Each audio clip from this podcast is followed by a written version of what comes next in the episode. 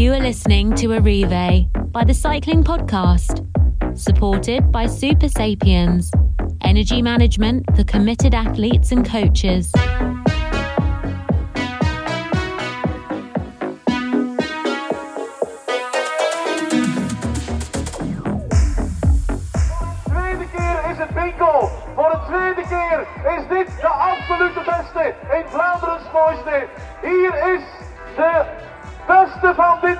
De winnares van de Ronde van Vlaanderen 2023.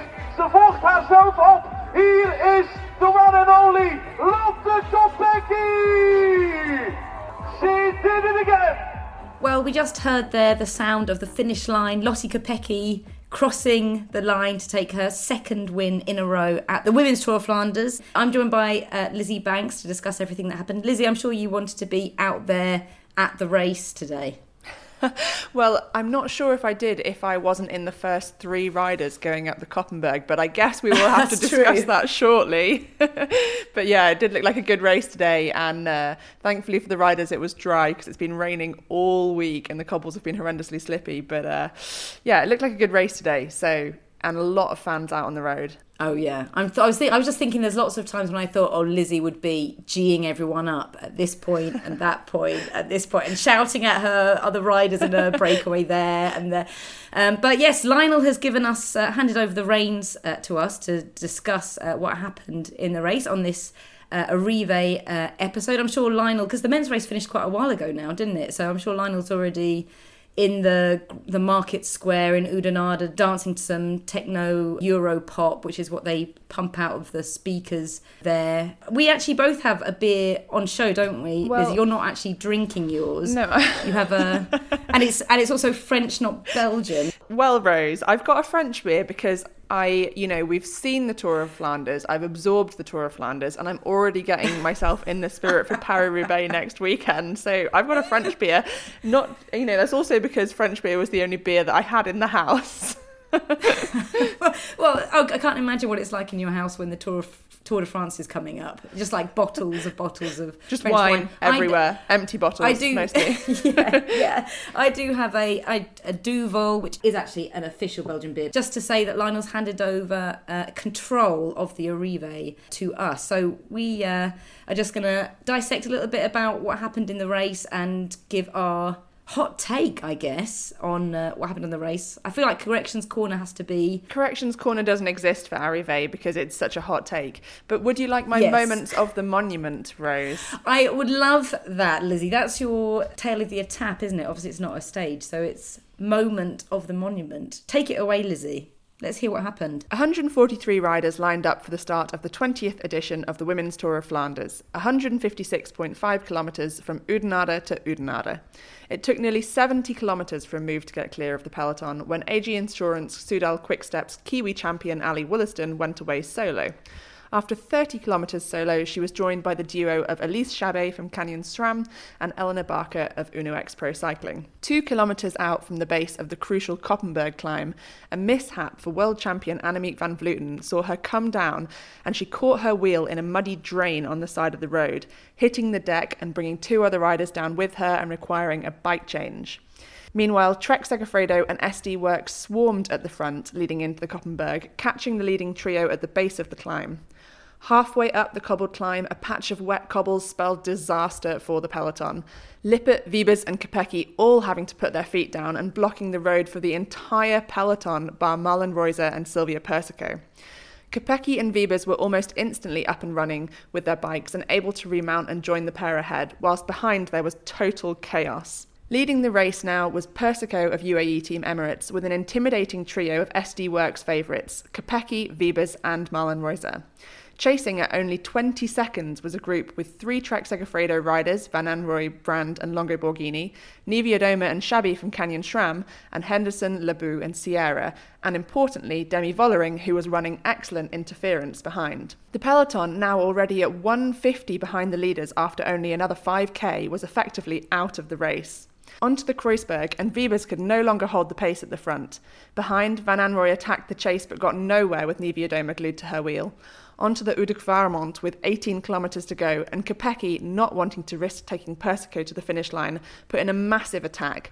Persico followed, then faltered on the brutal gradients, with Kopecky opening up a massive 30 second gap over the top of the climb.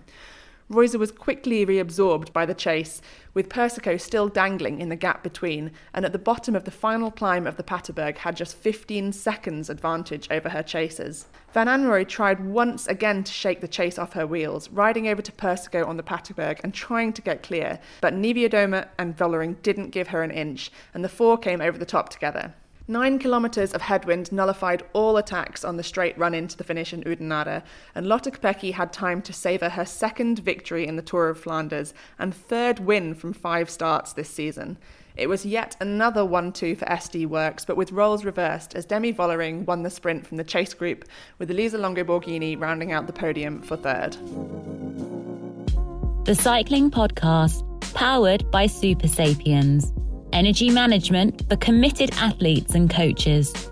And now you can wear the Supersapiens Energy Band, the first and only wearable that can display real time glucose data directly from Abbott's LibreSense Glucose Sport biosensor. The Supersapiens Energy Band is available at supersapiens.com for 159 euros. I mean, it is amazing, isn't it, Lizzy? You said another one too for SD Worx, but they've just been unstoppable this season, haven't they? And, you know, particularly in the classics as well. Yeah, ninth win, ninth win.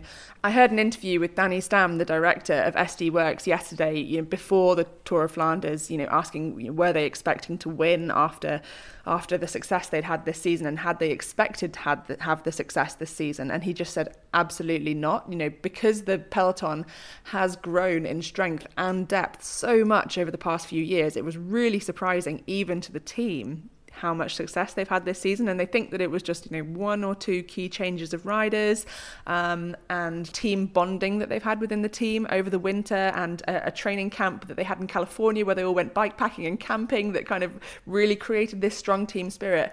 That's what Danny Stam said, but I think really they just have the strongest riders, and they have a lot of the strongest riders, don't they? So, and riders that know how to win a bike race and an absolutely on form Lotte Kopecky. So, it's pretty impressive. You know, I said I said that she won three at races out of her five starts, and the the fourth race she was second in Strade Bianche. Yeah. So, I mean, the other one I think she was second, seventy second or something. So everyone's allowed an off day. but I mean, it is amazing, isn't it? Because I mean, they brought in Lorena Wiebes, um, who you know, obviously is, is the sprinting superstar. And I do think that that has made a big difference to how other people, the other teams, view them. Because now with SD Worx, if they can bring it together with a number of riders, if it might end in a uh, a reduced sprint or a bunch sprint finish, then they basically have the winner uh, among mm. their number, don't they? Now they have Lorena Wiebes. So um, it's not like when teams used to feel like that the only card they had to play was that sprint card that they might win.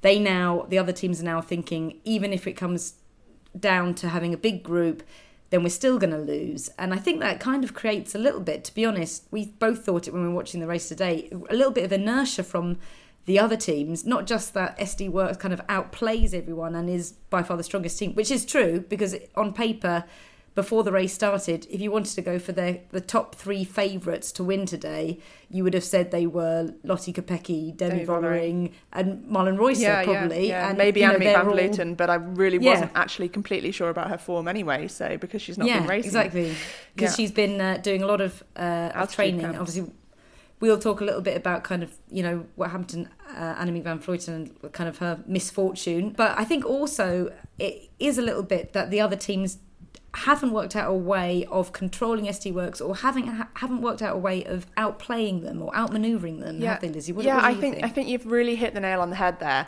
And so today I was I was surprised and disappointed that the other teams didn't take it to SD Worx.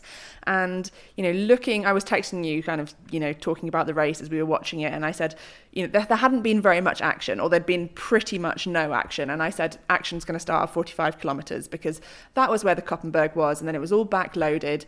Um, and you've got, you know, the hard climbs to come after that. Everybody's been racing for 90, 110 kilometres already. Um, and they're really tired. So we knew that that was where the action was going going to start, and we know how strong SD Worx are, and we know how many numbers that they've got got. So you've got to get people up the road before that, and there just wasn't.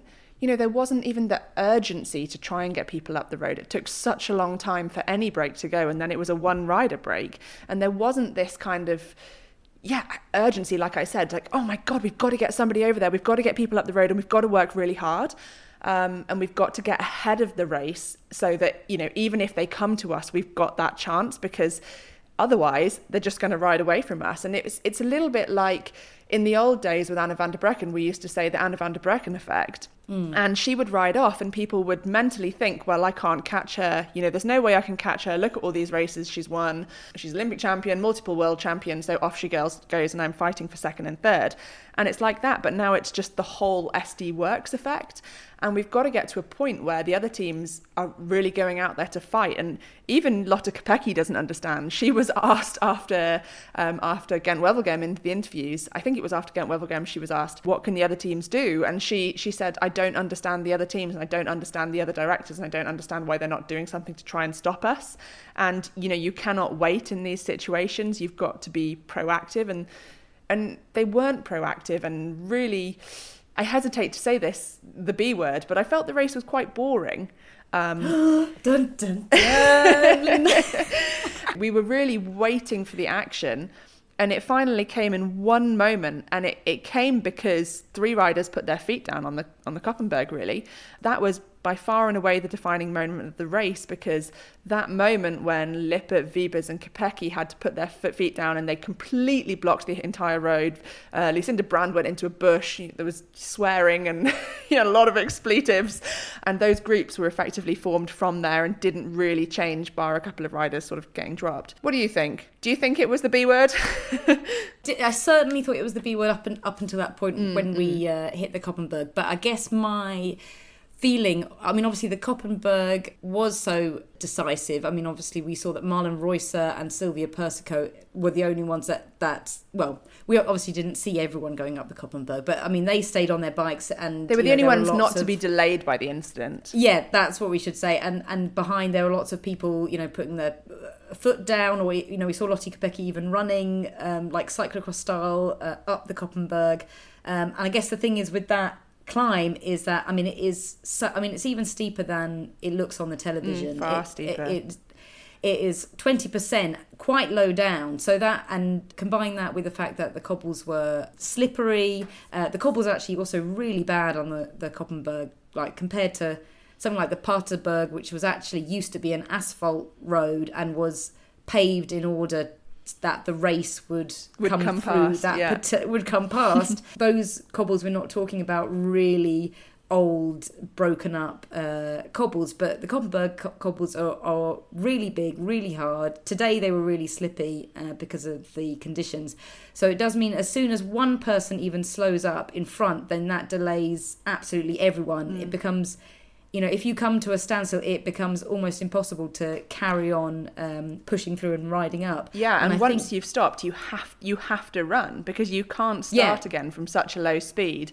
when it's so slippery. On such a high, you will just yeah. you'll just fall over on a high gradient like yeah, that. So and so I think it was because Lizzy, like you were saying, it was so oh, I don't want to say boring, but it was certainly very passive, wasn't it? Mm. Um, the earlier stages of the race, kind of people were happy for Ally Wollaston to go, and I think even Ally Wollaston wasn't expecting to be out for so no, long. no. You never, you even... never want to be out solo. You know, you you you go yeah. away and you think people will come over to you, and and eventually two riders did, but it you know there wasn't long enough before that crucial moment to get that big of a gap, and there needed to be kind of a group of six or eight or something in order to gain that momentum to get away. And it was quite surprising. But yeah, it definitely spiced up after the Koppenberg and on the Koppenberg.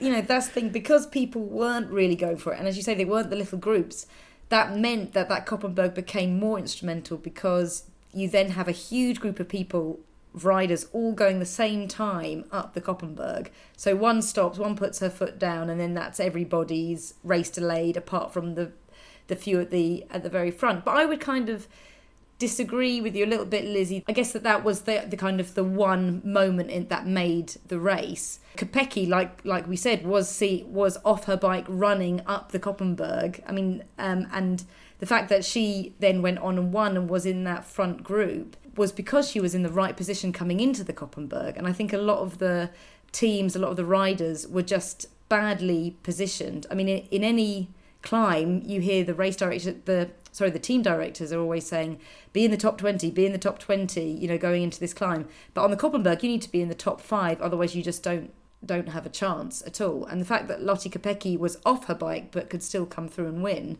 I think um, says more about her as a rider than just the fact that you know the incident on the Koppenberg kind of decided the whole thing.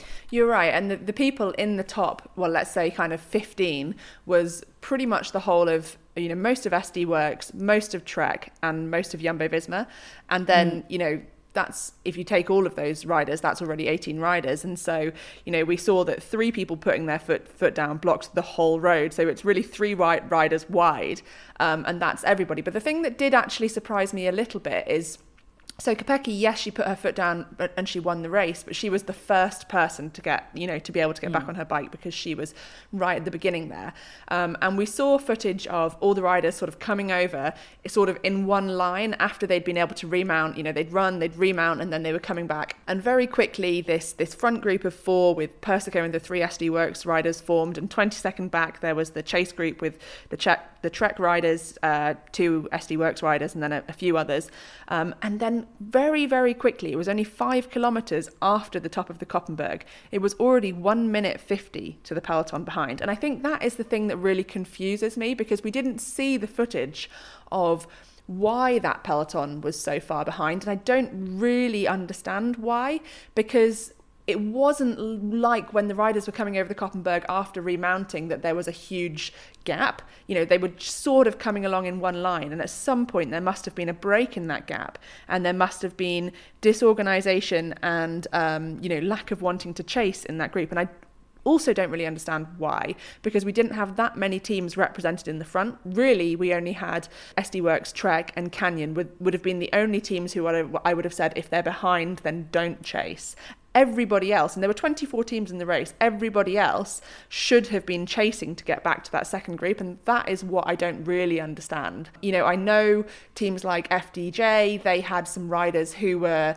um, down in a crash with about 80k to go. Gladys Verhulst was in a ditch and not looking in a good way. And Vittoria Guazzini had also come down quite hard, and that is one team that I would expect to sort of be there. There was the rest of Jumbo Visma, who were, like I said, they were the third line going up the Koppenberg.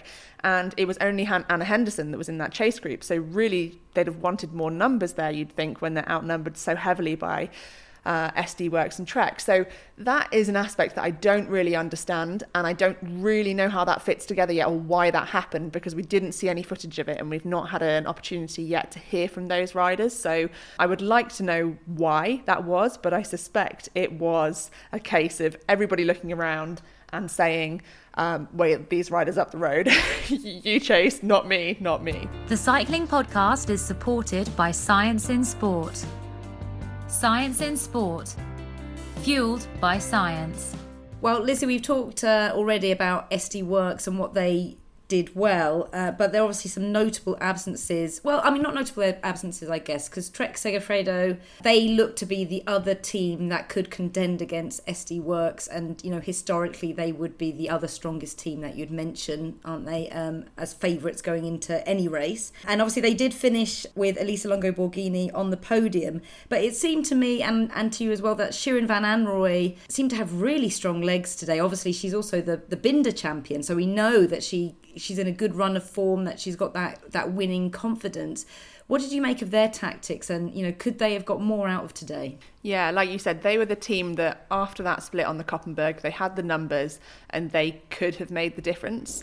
Um, I think it was a bit tricky because they had they had Brand, Longo Borghini, and Van Anrooij, and it was very very clear that Van Anrooij was the one to go for. Longo Borghini is just coming back from a quite a bad COVID infection, um, where she had I think ten days off the bike um, and was quite unwell for a long time. Her first race back was Dwars Vlaanderen, and it's incredibly impressive that she's even in that final group, but she's not quite firing at the same you know rate that we expect her to fire at. And the same with Lucinda Brand coming off her cyclocross break. She's not, you know, she's not quite 100% Lucinda Brand yet. Van Anrooij is really, she is firing on all cylinders. She is, she is there. She's got the legs, and I think sometimes she just gets a little bit overexcited.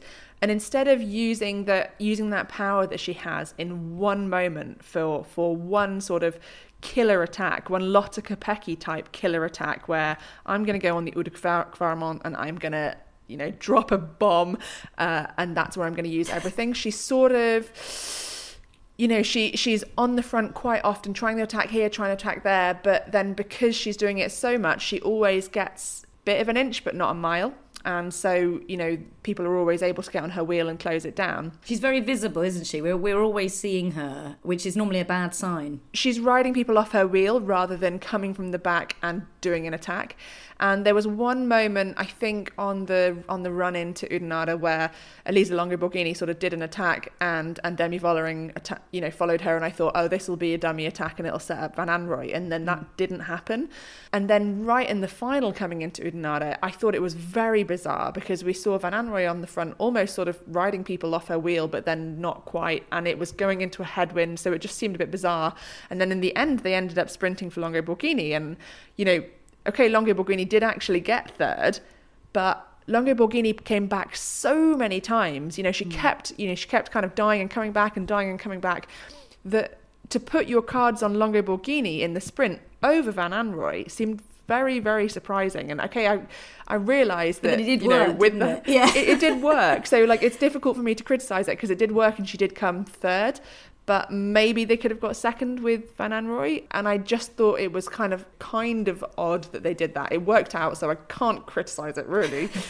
but yeah, I thought it was a little bit odd. So I, I think we kind of saw this from Van Anrooij last season as well, when she was working for the others, when she was working for the rest of her teammates, that she had the potential to win races herself, but she was, you know, so excitable on the front so much, using up so much energy. So I think if she learns where to save her energy and where to really use it. She kind of takes lessons from the Lotte Kopecky School of Racing she could be an incredible weapon in so many of these races because it's very clear that she's got the legs and she's one of the strongest in the world. She definitely is, but I think it's that cyclocross mentality a little bit, isn't it? Yeah. It's kind of like, you know, go on the front, keep yeah, tracking. keep going. It's like a much more individual sport. It's, you know, much shorter and it's kind of like just constantly sprinting. You know, if you just put all your energy in, then you normally win in a cyclocross race. It's that kind of mentality. But we also see that from uh, another person who ended up in the top five, and that was Kasia Niewiadoma. I mean, she's also a rider that we we often think you know see is kind of using her energy all the time is always at the front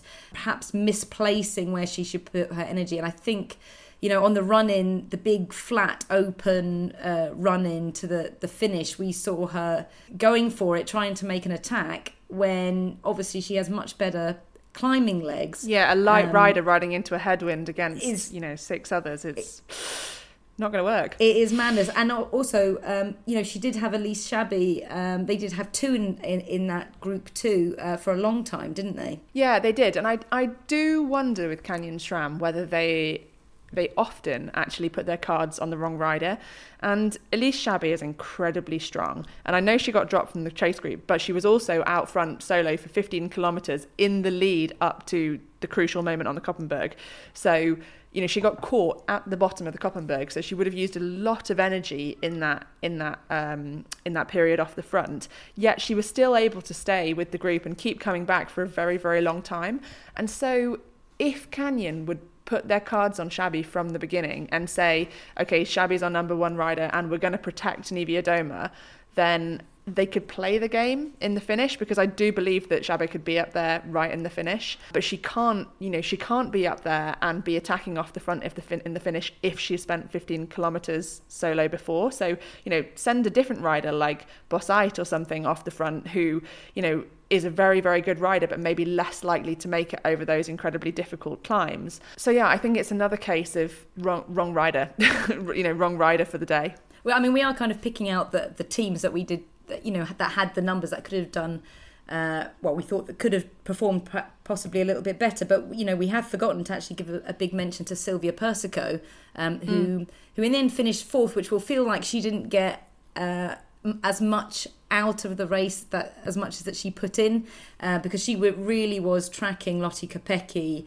pedal stroke for pedal stroke all the way up until the Kwaremont wasn't she and it was only at that those early slopes of the Kwaremont that she uh, that she fell behind. And I think it was also a bit of a, a an awkward time um, a little bit of a wheel slip uh, at a really awkward time on that Kwaremont that kind of meant that Lottie Kopecky got that gap. But an extraordinary performance from from her another another cyclocross rider in fact I actually wondered if SD Worx had, you know, gone with the wrong tactics at the point where there was three of them and Persico and Wiebes was sitting on. She was clearly beginning, you know, she was clearly swinging already. Um, Persico was sitting on, but Kopecky and, and Marlen Reusser were, um, you know, they were switching turns. And I was thinking, this is a bit dangerous because we don't really know how strong Persico is, but she looks pretty comfortable. She's sitting behind, she's not doing anything. And Kopecky's actually having to use her energy. So I was wondering if at that point, you know, they, they should have sent maybe Marlen Reusser off the front, you know, as a kind of a, a guarantee. But in, in the end, Kopecky had enough. But even when Kopecky attacked on Kwaremont, at the beginning, Persico could stay with her, and then she sort of like at the same moment that she slipped sideways a little bit on the wet cobblestones, she began to hit a bit of a wall, but she still held a gap from the chase group behind until the bottom of the uh, the Paterberg, which was another five kilometers later. So it was a pretty extraordinary performance from her. Obviously, we saw her strength last year in the Tour de France. That was where she sort of came to the fore as a road rider that we you know that we were talking about and mentioning her name a lot. And she had that perfect positioning up the Koppenberg which which as you said Rose is so important. And not just important it's incredibly difficult because you know another team that we haven't really talked about Movistar Annemiek van Vleuten she was she was she obviously had that fall before the Koppenberg, but she wasn't in a good position going into it in the first place, which was perhaps the reason why she had the fall because she was trying to come up the side from the back. So yeah, Movistar, another team that unfortunately didn't feature in the race because they had they had quite a bit of bad luck with you know Lippert slipping and then losing her chain and not being able to get it back on, and um, we saw Floortje Mackaij going into the Molenberg in last position, which is a bit weird and a bit and that's, very, that's very early on as well, isn't it? The Molenberg. You know, yeah, it's a lot. It's a lot earlier, but it's still a crucial climb because it's so so narrow, and we saw the right. We saw the whole peloton coming to a stop again. The back two thirds of the peloton coming to a stop at the beginning of that climb. So yeah, not a good day out for Movistar either.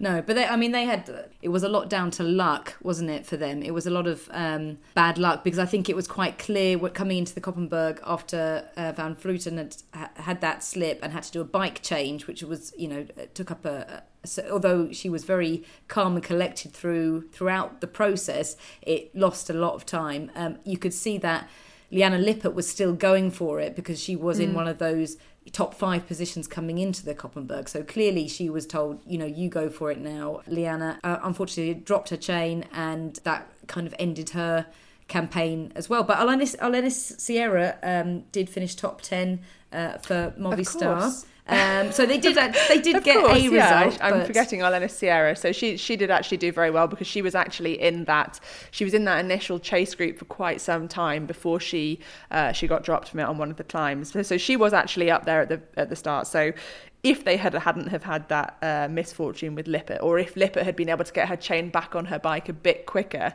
uh, perhaps what could have been for them with two of those two of them up there. But I mean, where do we stand now, Lizzy? Because we've kind of gone through almost all of the other big teams, haven't we? We've been like bad luck for them and choosing the Not wrong leader enough. and wrong tactics and in the wrong place. And very easy know, for us to say, isn't it? yeah, but but it's you know what can anyone do? Looking uh, you know ahead, we've got Paris Roubaix uh, next week, of course. Is there anything that anyone can do to beat SD Worx? Can you say looking at Tour of Flanders that there was who had who had the best chance of, of overcoming Lottie Kopecky, did you think today? That wasn't an SD Worx ride, I should say. You know, before the Koppenberg or after the Koppenberg?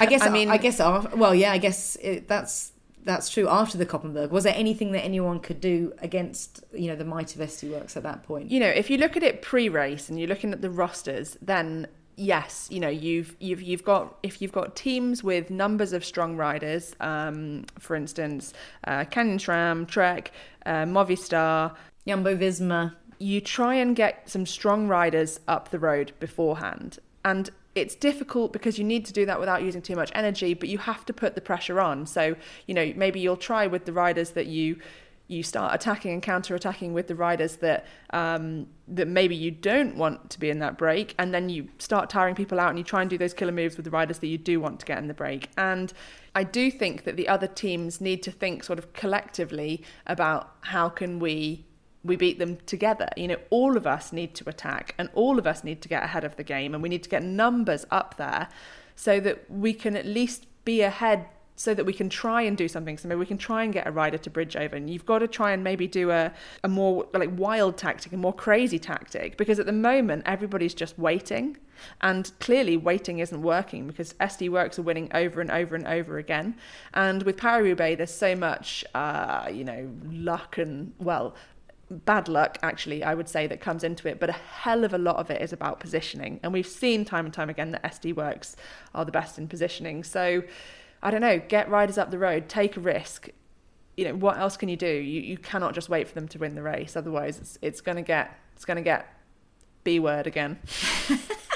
but I should say that, you know, uh, looking ahead, Paris Roubaix next week, is that going to be another one for, for Lotte Kopecky? Because her form is extraordinary and just watching her on the cobbles today i mean we were saying that Silvia Persico was was matching her up until you know the very last couple of climbs but I mean, the way in which Lotte Kopecky's approaching these cobbles and these climbs, she's just so smooth. You know, you can't mm. see any of the effort on her face. No, she's barely breathing. All. Yeah, she's just, go, you know, goes up and so smoothly and beautifully that I couldn't have seen, you know, whether the t- other teams had done whatever they could have done, whether the Koppenberg w- wasn't as messy as it was. I can't honestly say that anyone else could have won today than than Lotte Kopecky because she, to me, was was so so strong. I agree with you. I think that she, I think that the best, the best and the strongest rider won the race, but I'm not sure that the other teams tried hard enough to not let her win the race. Mm. Whatever they could and could have tried, None of that is to say that she wouldn't have won anyway, because she did seem imperious on the cobbles. And when she when she drops that attack, she just gets such a distance instantaneously. You know, it's just you just can't respond. Nobody else can respond to it the way that she's attacking at the moment. Yeah, I mean, I would say she's definitely the favourite going into next weekend. I don't think that's to say that she will definitely win. I think there's plenty of other riders coming in. You know, there's you know we've seen Pfeiffer Georgi, for instance. She's I would not even say a dark horse anymore. She's been riding phenomenally, and then a flat race like Paris Roubaix will suit her really, really well. She'll be incredibly motivated for it. I think there's a lot of other teams, and you know, DSM ride really well as a team as well, which is really important for that race. I think Trek Segafredo will be very motivated. Elisa Longo Borghini is clearly on the way back into form, and Van Anrooij, you know, if they can kind of look at what they've done today and kind of find the spots where they can save energy and work better together. I think that Trek Segafredo will probably be the team that are most likely to be able to take it to SD Worx next weekend and of course they have a history with the race. well, yes, I mean they, they are un- winning, undefeated. Winning the first two editions, yeah, yeah, exactly. In a race that there's only been uh, two runnings of, but yeah, it will be it will be incredible to see Lotte Kopecky, I think, um, on the cobbles uh, next weekend as well. I mean, it's been an emotional season for her as well. Of course, mm. um, she lost her brother just after um, Strade Bianche and uh, has, has you know has since kind of made her her riding her tribute almost, um, hasn't she? So strong has she been. But you know, we look forward to seeing more from her this season. And Lizzy, you're going to be at Paris Roubaix. You lucky thing. I will be at Paris Roubaix. Yeah, Lionel and I will be uh, bringing you Roubaix Saturday night live from Roubaix. So I'm very excited to to be on the ground for that and um, be bringing you the live nearly action. and we look forward to listen to that then. But thank you for joining me, Lizzy, today. Thank you very much, Rose.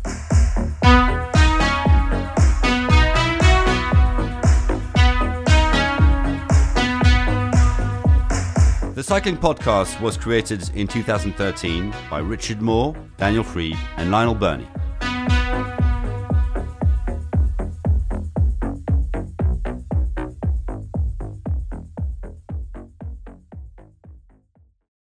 For the ones who work hard to ensure their crew can always go the extra mile, and the ones who get in early so everyone can go home on time, there's Grainger, offering professional grade supplies backed by product experts so you can quickly and easily find what you need. Plus, you can count on access to a committed team ready to go the extra mile for you. Call, clickgranger.com, or just stop by. Grainger, for the ones who get it done.